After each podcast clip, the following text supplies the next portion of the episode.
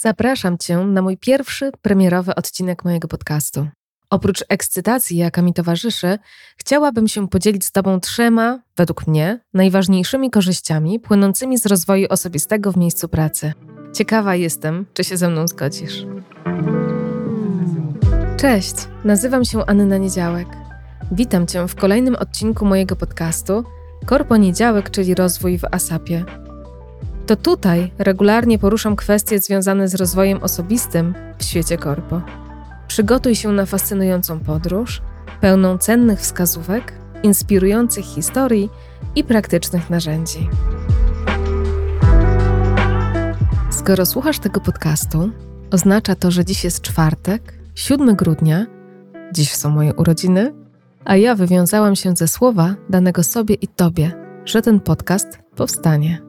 I nie ukrywam, aż kręci mnie, żeby powiedzieć korpomową, że challenge został wykonany, deadline został zachowany, nawet zgodnie z targetem i bez większych fuck-upów, mimo iż spodziewałam się, że będzie trochę trudniej i że rzeczywiście wyzwania, które mnie czekają, trochę mnie przytłoczą.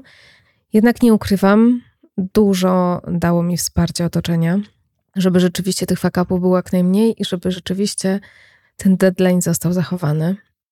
A wracając już do dzisiejszego tematu, tytuł dzisiejszego odcinka to Zwijać się czy rozwijać, czyli dlaczego rozwój osobisty jest ważny.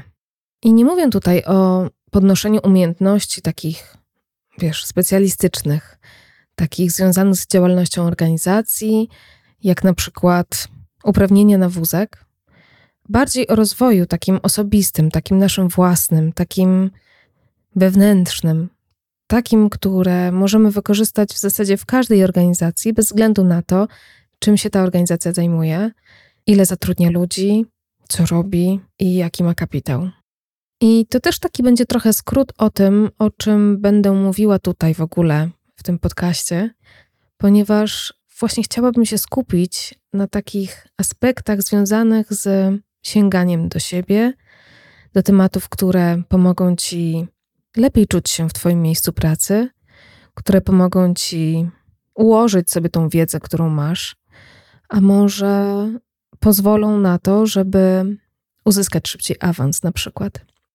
I w mojej ocenie takich korzyści jest bardzo dużo, korzyści rozwoju osobistego, natomiast ja tutaj wymienię takie trzy, które najbardziej ze mną rezonują i takie, które najbardziej ze mną rozmawiają w środku, jak sobie o tym pomyślę. I takie, które od razu mi przyszły do głowy, takie, które chciałam się z Tobą podzielić właśnie. Jedną z nich, w zasadzie chyba dla mnie taką najważniejszą korzyścią, jest poprawa relacji. I ta poprawa relacji to w zasadzie, może zacznę od siebie, że mogę poprawić relacje sama ze sobą, ale myślę też tutaj o poprawie relacji ze współpracownikami, z zespołem, w którym może jesteś, z Twoim przełożonym, a może to też być poprawa relacji z osobami, które spotykasz, kiedy idziesz na kawę, herbatę do kafejki w Twojej firmie, albo poprawa relacji w ogóle w takim zespole, który jest zupełnie odczepiony od Twojego działu, że tak powiem, czyli nie macie ze sobą zbyt wiele dużego, dużej styczności, natomiast jest to zespół, z którym na przykład się spotykasz na wigilii firmowej.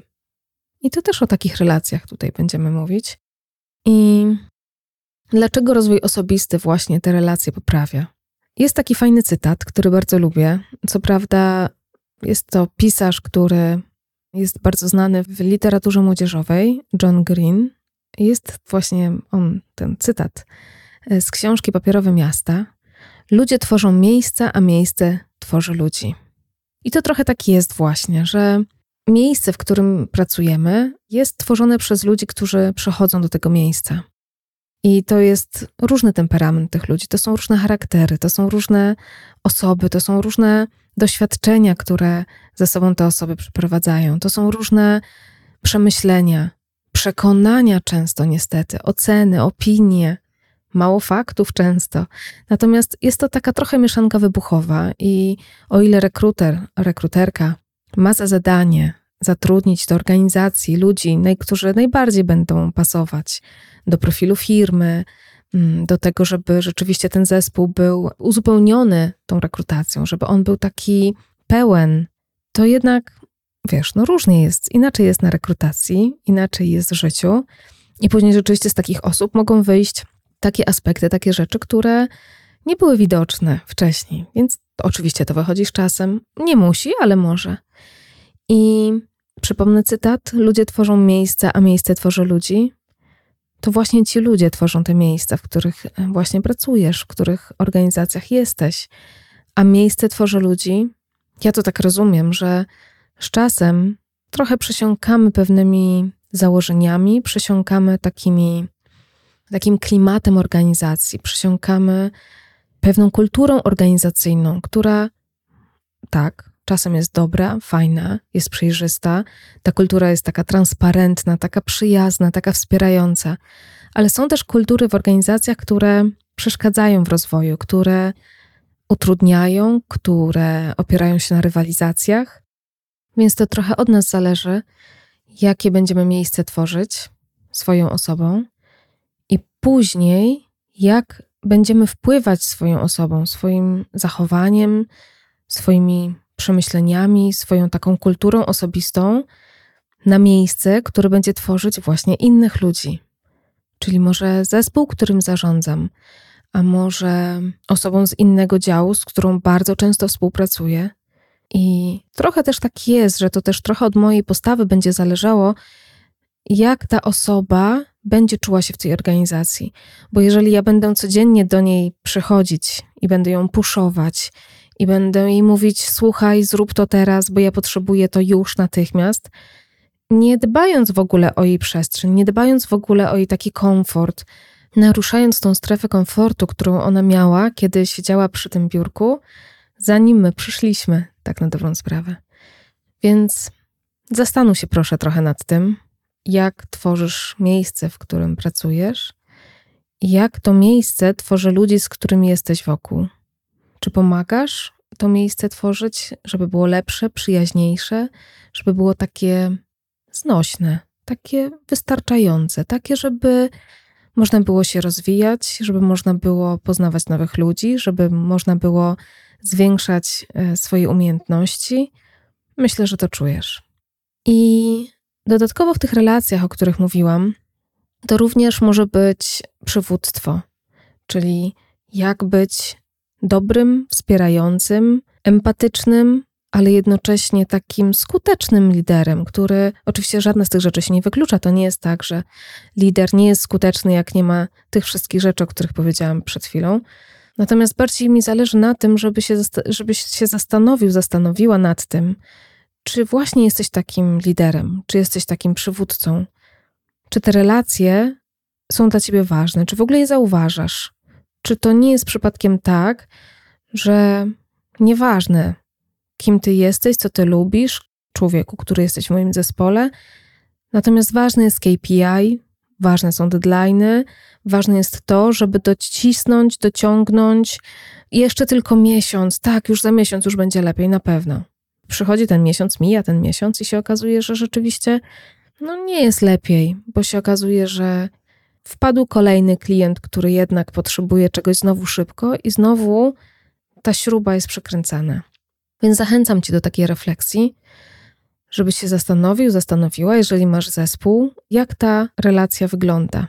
Jak ty tworzysz to miejsce, w którym zespół jest i jak to miejsce tworzy twój zespół. Druga rzecz, druga korzyść, która według mnie jest ważna pod kątem rozwoju osobistego, to jest zapobieganie wypaleniu zawodowemu. Dlaczego ten temat jest dla mnie taki ważny? Ponieważ sama przeszłam wypalenie zawodowe i myślę, że jestem dobrym przykładem tego, jak nie powinno to przejść. W sensie takim, jak boli wypalenie zawodowe. Przeżyłam to, czułam. Czułam te skurcze na całym ciele, czułam te nerwobóle, czułam te niedziele, kiedy się denerwowałam już poniedziałkiem. Czułam ten stres, czułam to napięcie w umyśle, czułam te blokady, czułam to wszystko. I myślę sobie, że Niby wiedziałam, co mnie wspiera. Niby wiedziałam, że to nie jest dobre. Niby wiedziałam, że moje zdrowie chyli się ku upadkowi. Niby wiedziałam, że sen jest ważny. Niby wiedziałam, że praca po tyle godzin dziennie w pewnym momencie spowoduje, że mój organizm nie wytrzyma. Takie rzeczy się wie, prawda? Bo jednak mimo wszystko ta świadomość taka, która się buduje, czy to w mediach, czy również w innych podcastach, czy w innych wywiadach, mówi się o tym coraz bardziej i to jest naprawdę fajne, że ta świadomość rzeczywiście rośnie i się rozwija i rzeczywiście jest taką już trochę mniej wstydliwą kwestią niż kiedyś. Natomiast nie umiałam na to spojrzeć z innej perspektywy. Słyszałam to, co mówią do mnie inni, to, co mówią do mnie najbliżsi, natomiast nie umiałam na to spojrzeć z takiej strony dalszej, z takiej perspektywy trochę dalszej, żeby ogarnąć ten całokształt, żeby nie żyć tu i teraz. I czułam się trochę tak jak chomik zamknięty w kołowrotku, z dnia na dzień ciągle, ciągle i to samo, i ciągle te same zadania, i ciągle ci klienci, i ciągle te zadania, i ciągle ten taki pushing cały, i takie ciężkie barki. I wiem, że wtedy pomogłoby mi inne spojrzenie osób totalnie z zewnątrz, którzy nie są ani z organizacji, ani z rodziny, ani z takiego bliskiego otoczenia, ponieważ wtedy wiedziałabym, że ojej, ktoś ma tak samo jak ja i wypowiada się o tym tak samo jak ja, czuje to samo, co ja czuję albo czuł, w związku z czym jest trochę większe prawdopodobieństwo, że rzeczywiście będę mogła oprzeć się na tych informacjach i znaleźć tą pewność siebie, żeby zawalczyć o siebie i o swoje potrzeby. I nie mówię tutaj o pewności siebie w takim przypadku, ponieważ to jest właśnie ta trzecia rzecz, o której chciałam Tobie powiedzieć. Mianowicie wzrost pewności siebie. Jest to według mnie trzecia korzyść właśnie z tego, że się rozwijasz, właśnie z tego, że dbasz o ten rozwój osobisty, wewnętrzny. Skąd ta pewność siebie? Po co w ogóle jest ta pewność siebie? Jak to czujesz, tak jak się zastanawiasz? Po co mi być pewną siebie? Ja to rozumiem tak, że osoba, która jest bardziej pewna siebie, jest gotowa do podjęcia takich wyzwań, na które wcześniej nawet by nie pomyślała, że jest zdolna je wykonać. Czyli wyobrażam to sobie tak, że osoba pewna siebie, jeżeli musi pójść do szefa, szefowej, żeby porozmawiać o podwyżce, to idzie i po prostu rozmawia. A osoba, która nie jest pewna siebie, to będzie tą rozmowę odbywać w głowie, będzie tworzyć piętnaście rodzajów scenariuszy, będzie się zastanawiać, co szef, szefowa odpowie, czy na pewno będzie tak, jak ja bym chciał, chciała, żeby to wyglądała ta rozmowa. Tak to mniej więcej rozróżniam, czyli pod kątem takich wyzwań, ale też pod kątem pracy zawodowej, czyli na przykład wystąpień publicznych, czyli na przykład tego, że jeżeli pracowałam nad jakimś projektem i chciałabym go przedstawić przed, nie wiem, menadżerami albo nawet przed zespołem swoim, to jeżeli będę pewna siebie i ktoś mi zada pytanie z sali, które może mieć różne intencje, spotkałam się z różnymi pytaniami w trakcie swojego wystąpienia i pamiętaj o tym, że wystąpienie publiczne to już jest wtedy, kiedy mówisz to co najmniej dwóm osobom, czyli jest komunikat już taki zbiorczy, można powiedzieć, więc to wystąpienie publiczne nie musi ci się kojarzyć tylko przed aulą, pięćdziesięcioma osobami, czy nawet przed dziesięcioma. I wracając do tej pewności siebie, tak sobie myślę pod kątem tych wystąpień publicznych, że osoba pewna siebie właśnie, kiedy dostanie to pytanie z sali, będzie wiedziała, że ma w sobie na tyle wiedzy, energii, siły, zasobów w ogóle, żeby na to pytanie odpowiedzieć.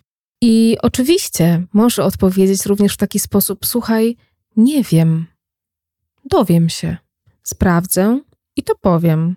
I wtedy odpowiem Ci na pytanie, nie wiem, w postaci maila, w postaci rozmowy telefonicznej, albo w trakcie tego spotkania i na koniec spotkania Ci potwierdzę tą informację. To też jest pewność siebie. Dlaczego warto tą pewność siebie rozwijać, nie tylko w miejscu pracy? Bo to również będzie pomagało budować te trwałe relacje zawodowe z innymi współpracownikami. Pomyśl o tym. Kiedy będziesz pewną siebie osobą, będziesz bardziej wiarygodna w oczach swoich współpracowników, bądź wiarygodny. Wtedy będziesz postrzegana, postrzegany jako osoba, która dowozi, która mówi prawdę, która nie będzie bała się wyzwań. Zatem również to, że następnym razem dam tej osobie większe zadanie, większe pole do działania, a może dam tej osobie zespół, którym będzie mogła zarządzać. Widzisz tą korelację? I bardzo cię zachęcam do tego, że jeżeli nie rozwijasz się do tej pory osobiście, a pamiętajmy o tym, że ten rozwój może być bardzo różny, nawet to, żeby przeczytać jedną książkę w przeciągu miesiąca. Dobrze, no nawet dwóch. No to jak nie, to może dwie strony dziennie. Albo żeby jednak nie słuchać YouTube'a i tylko muzyki na tym YouTubie, ale żeby posłuchać sobie takich kanałów, które będą dawać ci chociaż trochę takiej wiedzy innej niż taką, którą zazwyczaj słuchasz. Albo na przykład, jeśli pasjonują cię podróże, to może szukaj takich podcastów, takich źródeł, które będą rozwijać tą wiedzę podróżniczą. Bo wiesz, rozwój osobisty to też nie musi polegać tylko na tym, że będziesz pracować na takich kompetencjach, które będą mm, ściśle współpracowały z, z twoją ścieżką zawodową.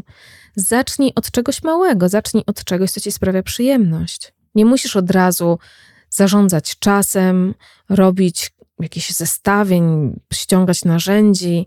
Natomiast jeśli to nie jest twoim nawykiem, takie szukanie czegoś, co jest trochę poza twoimi takimi typowymi nawykami, poza takim typowym twoim schematem codziennego dnia, to niech to będzie coś, co będzie już takie widoczne, ale jeszcze takie drobne i malutkie. Bardzo cię do tego zachęcam. Więc przypominam, trzy moje korzyści, które wynikają z tego, że dbasz, że zaczynasz rozwijać się w swojej ścieżce, a nie zwijać, tylko właśnie rozwijać. To jest poprawa relacji z innymi osobami, drugie zapobieganie wypaleniu zawodowemu, a trzecie to wzrost pewności siebie. I chciałabym cię zachęcić do podzielenia się ze mną swoim spostrzeżeniem zarówno na moich social mediach, które linki do tych social mediów podam w opisie tego odcinka, ale również na moim LinkedInie, jeśli masz ochotę. Tam będzie post również o tym odcinku, ponieważ nie ukrywam, będę chciała się pochwalić moim nowym challenge'em, który został wykonany. Więc napisz mi, czy zachęciłam ciebie do rozwoju? Czy jest to tak, że sobie myślisz, Mm, to nie dla mnie, jednak nie, bo po co? To wymaga siły, to wymaga energii, to wymaga czasu, a ja go nie mam. A może wręcz przeciwnie, a może pomyślałaś, pomyślałeś sobie, hmm, okej, okay, ten podcast jest spoko i spróbuję sobie posłuchać trochę więcej odcinków i zastanowić się nad tym, w których aspektach mogłabym, mógłbym się rozwinąć. A może już jesteś na etapie rozwoju swojego osobistego i czujesz, że szukasz trochę innych treści? To również zachęcam cię do umieszczenia takich komentarzy. Nie ukrywam, będą dla mnie ważne i bardzo takie wspomagające w mojej początkowej drodze w tym podcaście. Więc bardzo, bardzo, bardzo zachęcam do dzielenia się swoimi wnioskami, komentarzami. I już teraz zapraszam ciebie na kolejny odcinek. Do usłyszenia.